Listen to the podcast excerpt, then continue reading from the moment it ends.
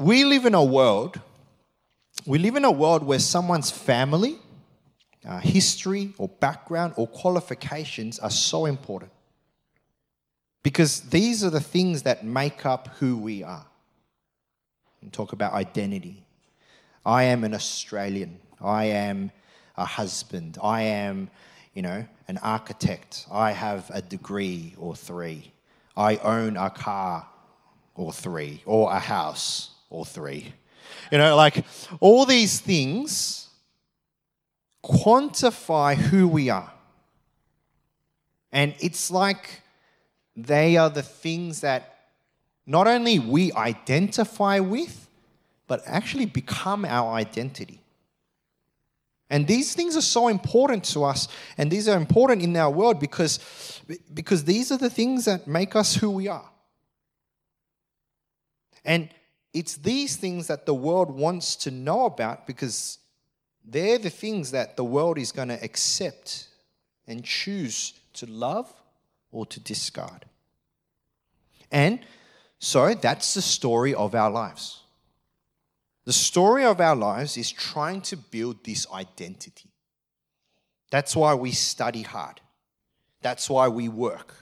That's why we buy certain things. That's why we wear certain brands, because we are trying to build an identity for the sake of explaining and justifying who I am.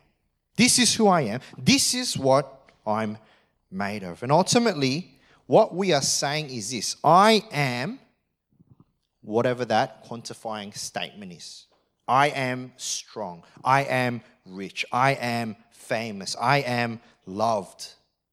Our whole lives are built on this focus of who I am. Now, we're in the story of Exodus, where we've met this man named Moses, who was an Israelite that was saved by God to be raised as an Egyptian royal prince. Now, if you missed that story, jump on the podcast from last week because you can hear it there. But what we found at the end of our story last week in Exodus chapter 2 was two things that happened. And that was this one, Moses becomes a murderer and runs away from Egypt because the Egyptian king wants him dead.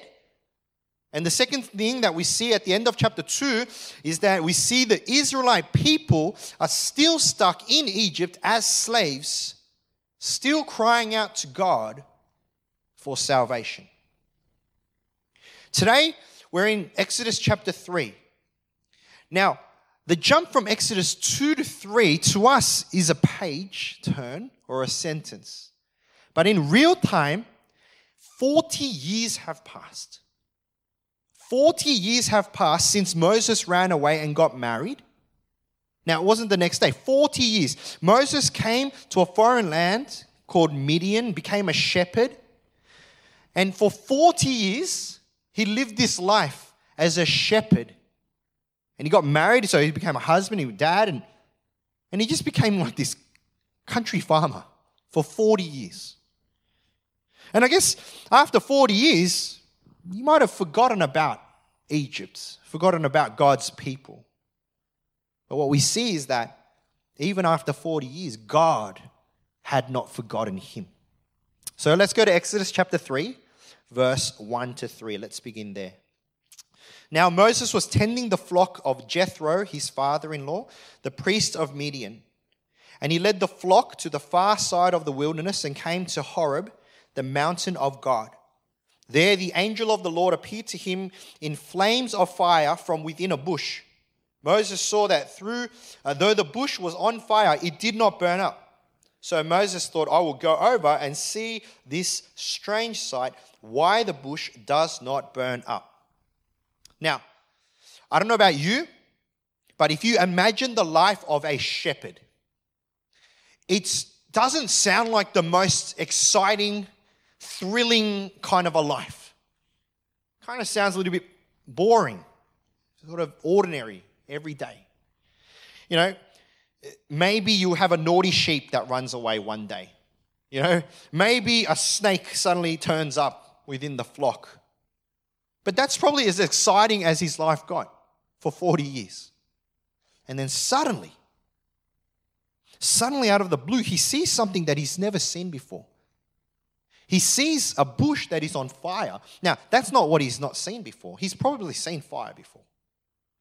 But he looks at this bush that is on fire, but the bush itself is not burning up. Scientifically, that is impossible.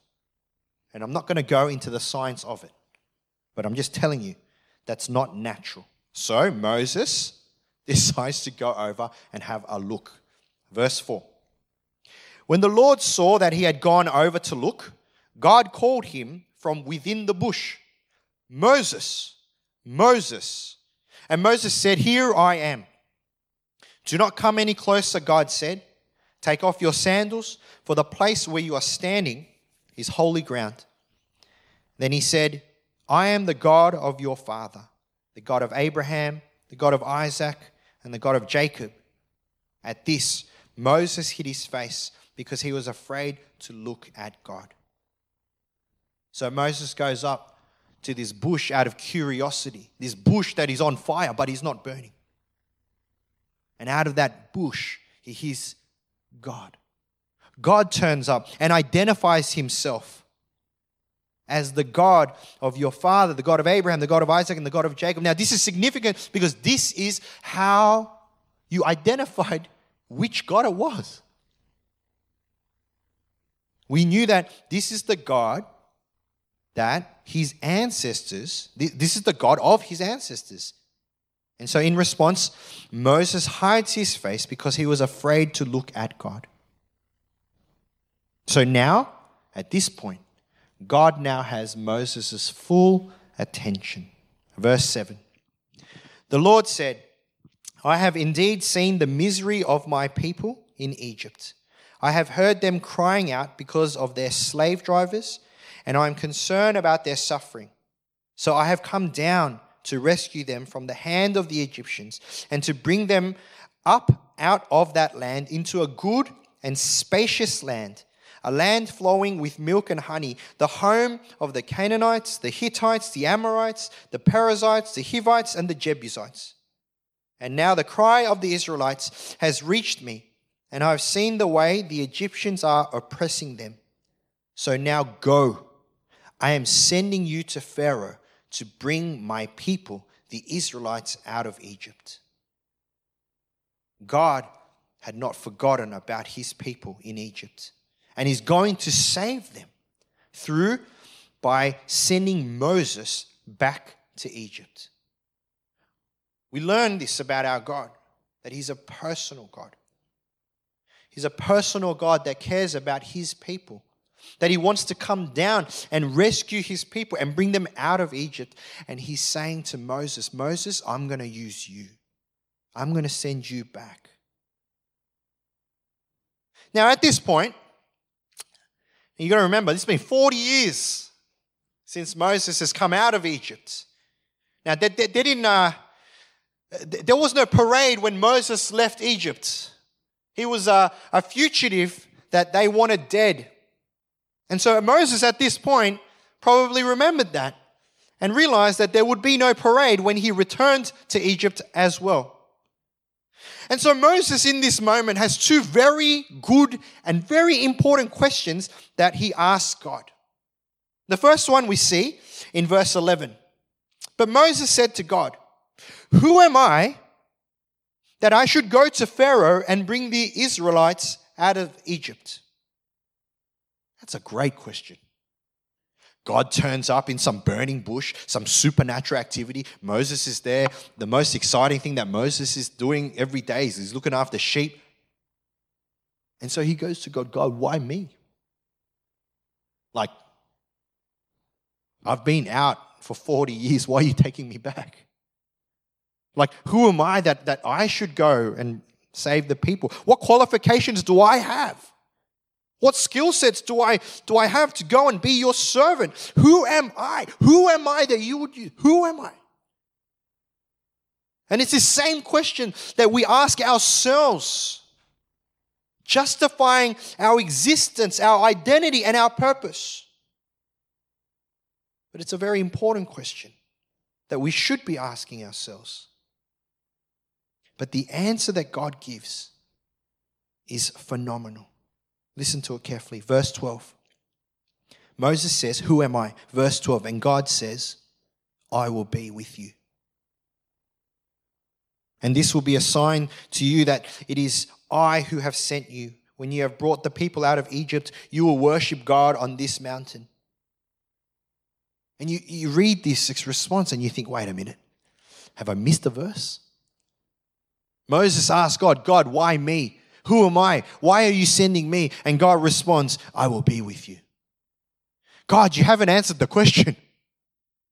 You haven't given me a reason. You haven't given me uh, the explanation of why, why, what do I have that I would go and do this? And God says, I will be with you. It's such an odd way to answer the question. And so when we first hear it, we really think, God, did you hear the question? Did you miss the question? But actually, God heard the question, and that is his answer. When Moses asks, why me? God says, I will be with you. God says, I am the qualification.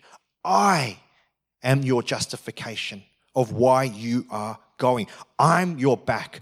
I'm the reason why you're going. That's all the confidence you need. That's the only skill you need. The fact that I'm going with you. So then Moses then moves to his second question. The first question was, Who am I? Why are you sending me? And God says, I will be with you. And then Moses, based on that answer, his second question we see in verse 13 Moses said to God, Suppose I go to the Israelites and say to them, The God of your fathers has sent me to you. And they ask me, What is his name? What shall I tell them? So Moses says, Okay, God, who am I that I should go and bring the Egyptians out? And you say to me, I will be with you. You're saying to me that you're my qualification, you're my justification, you're the reason, you're my backing. Here's the next question Who are you? Who are you? Moses has now ultimately moved from asking the question, Who am I? to now he's asking, Well, who are you? What is your name? And God responds in verse 14. God said to Moses, I am who I am. This is what you are to say to the Israelites I am has sent me to you. You've got to love this answer. Moses asks, Who are you? And God replies, I'm me. You? Yes, me. You know, in uh, I think it's Rush Hour, Rush Hour Three. Oh, one of the funniest scenes. Too bad we don't have it on the video. Oh, go and watch Rush Hour Three. Change your life, you know, and your perspective about kung fu and all of that as well. Who, who are you, God? What's your name? Me? I'm me. And actually, a, a closer translation to the Hebrew is I be who I be. And you realize why they didn't put that in the, the NIV, because that's even more confusing. Who are you? Me? I be who I be. So confusing. But what we need to understand is this and this is the big point of Exodus 3. This is exactly what separates God from man. See, we're always trying to define ourselves. I am, and then an answer. I am a father. I am talented.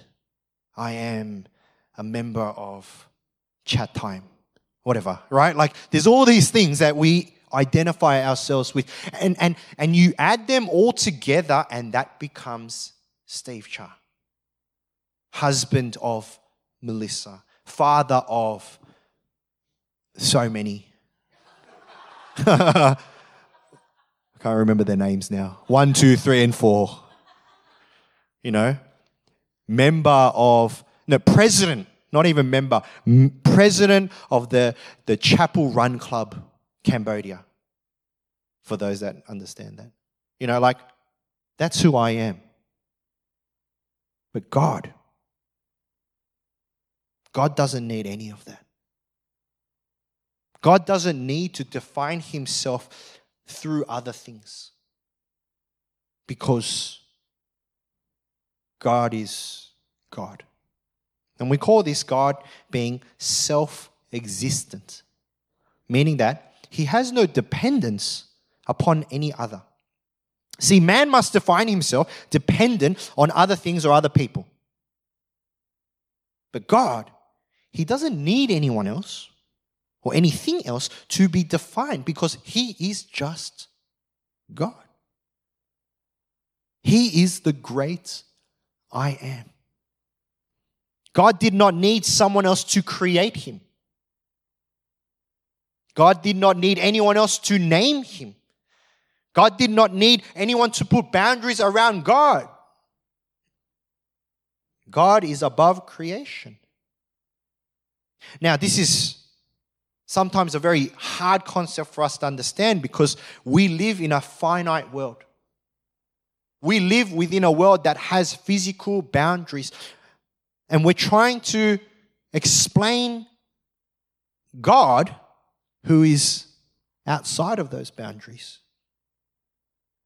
But even then, God does not need for us to be able to explain Him for Him to be Him.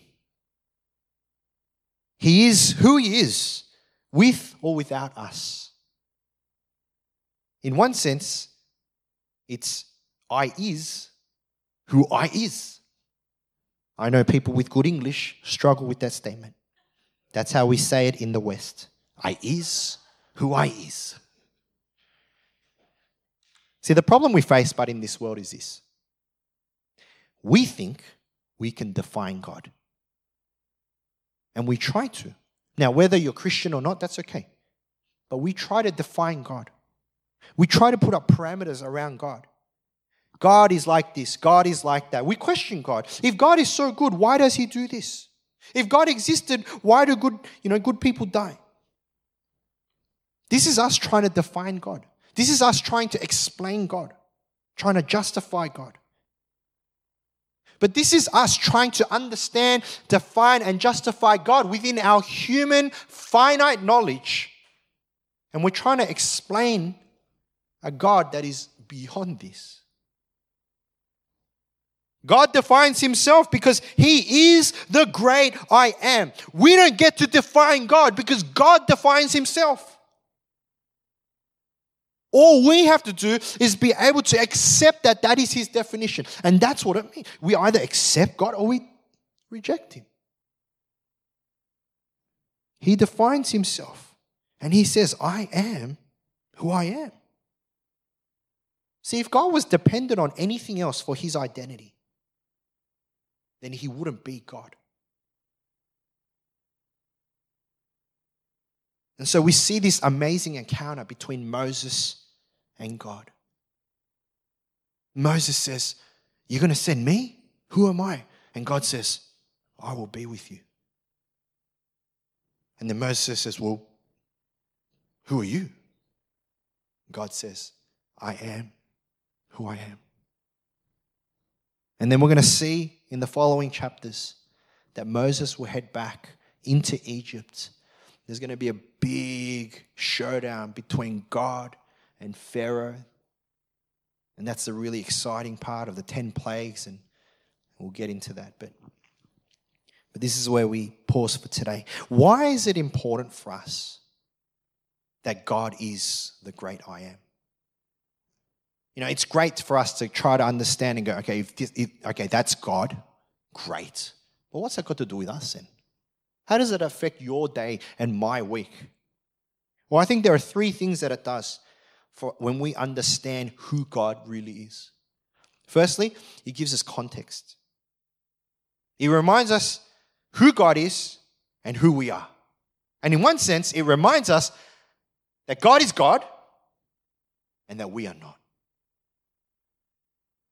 It's like when our children start to think that they are older than they really are. Now, I said, I've got four kids, and they do this all the time. They think that they're bigger and smarter than they really are. You know, it's, it's not even like just my teenage kid, it's even like my one year olds like that, starting to give me attitude.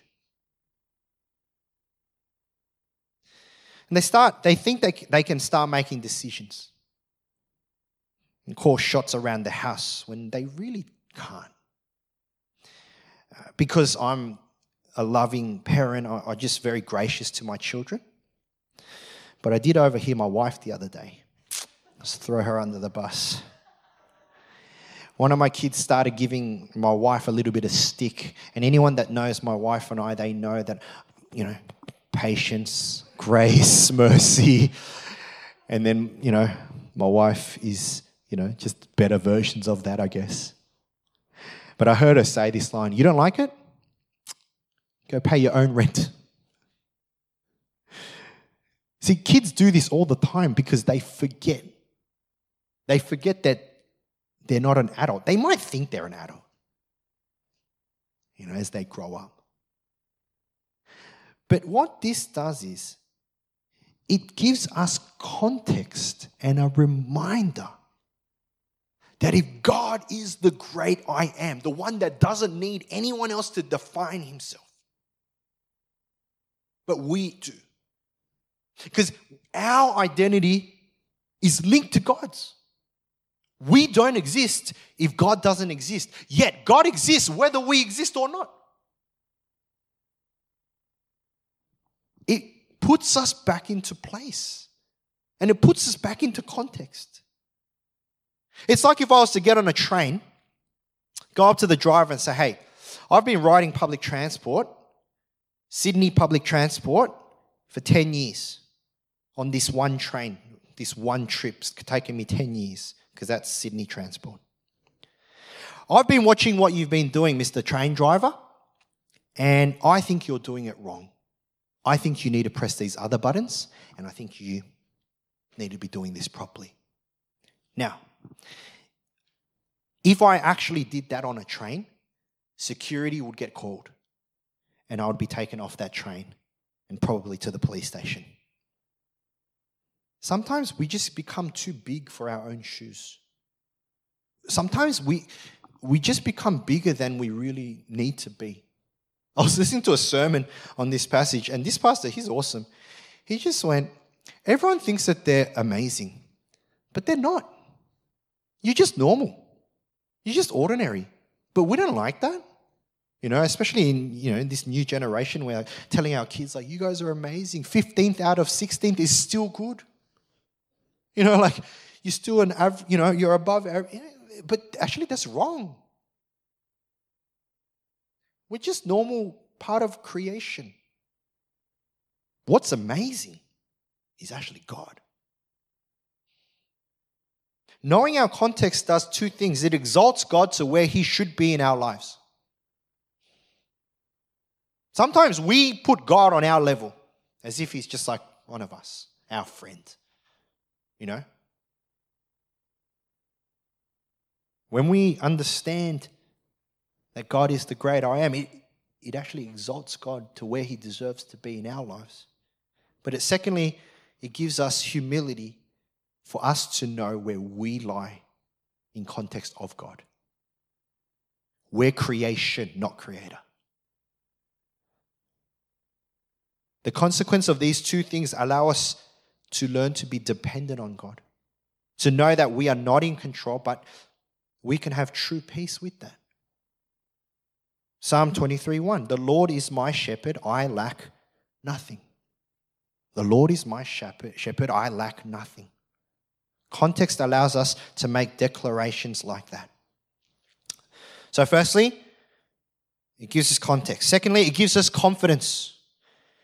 Matthew chapter 5, verse 13 to 16, Jesus talks about this, this, this idea of you are the salt of the earth. You are the light of the world. As Christians, we're called to be an influence in the society we live. But the society we live is always questioning us. It's always questioning us, going, Who are you? Who are you to tell me what to do? Who are you to stand out? What are your qualifications? What are your reasons that you get to be here? And our answer to that is this well, God said that He will be with me. That gives us so much confidence to live the life that God wants us to live, to know that God is with you, to know that God, the great I am, is with you. The access that that gives to us is amazing. See, the access we have to things on this world on our own, it's not much But when God is with us, it opens up a brand new world. And this is a story from a, a, a pastor from England. So I'm not making, like, I'm not, this is not my story, and you'll work it out very quickly why this is not my story. Um, let's say we were in London. I've never been to London. And wanted to go meet the Queen. And actually, I wouldn't mind meeting the Queen. Like the Queen, right? Queen Elizabeth, right? the, the 20 cent piece other side, that's her, the queen, right? Let's say we wanted to go and we're like, we want to go, we want to hang out. You know, we want to hang out, we want to see a house, Buckingham Palace. And we want to check out all these things in a house. And, and even we want to see all the private rooms. You know how there's all those secret rooms and stuff you see in the movies? So, so we, we, we turn up to Buckingham Palace. We knock on the door. So who comes out? A guard. You know, the guard with the big black hat, the one with the gun, you know. He says, hello. I say, hello. I'd like to see the Queen. I'd like to meet the Queen. I wouldn't mind hanging out with the Queen. I'd love to see her house and even some of the private rooms as well. And the guard with the hat and the gun looks at me and goes, Sorry, who are you? And I say, I'm Steve Cha. And the guard looks at me and would say, I think you should leave. And that's as far as I would get. Because if any, if I tried to get any further, then there'd be real trouble. Access denied. Now, that's the exact same situation of a girl called Kate Middleton. Kate Middleton, age 15, when she was 15, if she turned up and asked the same questions, she would have received the same responses from the guards. Hi, I'm Kate Middleton. Love to see the Queen. Love to get a tour of the house. Please. And the guard would have said, Move on. But now, it's not like that. Kate Middleton turns up. She says, I'd like to see the Queen. Come right through. I'd like to see the palace. Sure. I'd like to see the secret rooms with the secret fridges and the secret chefs. Sure.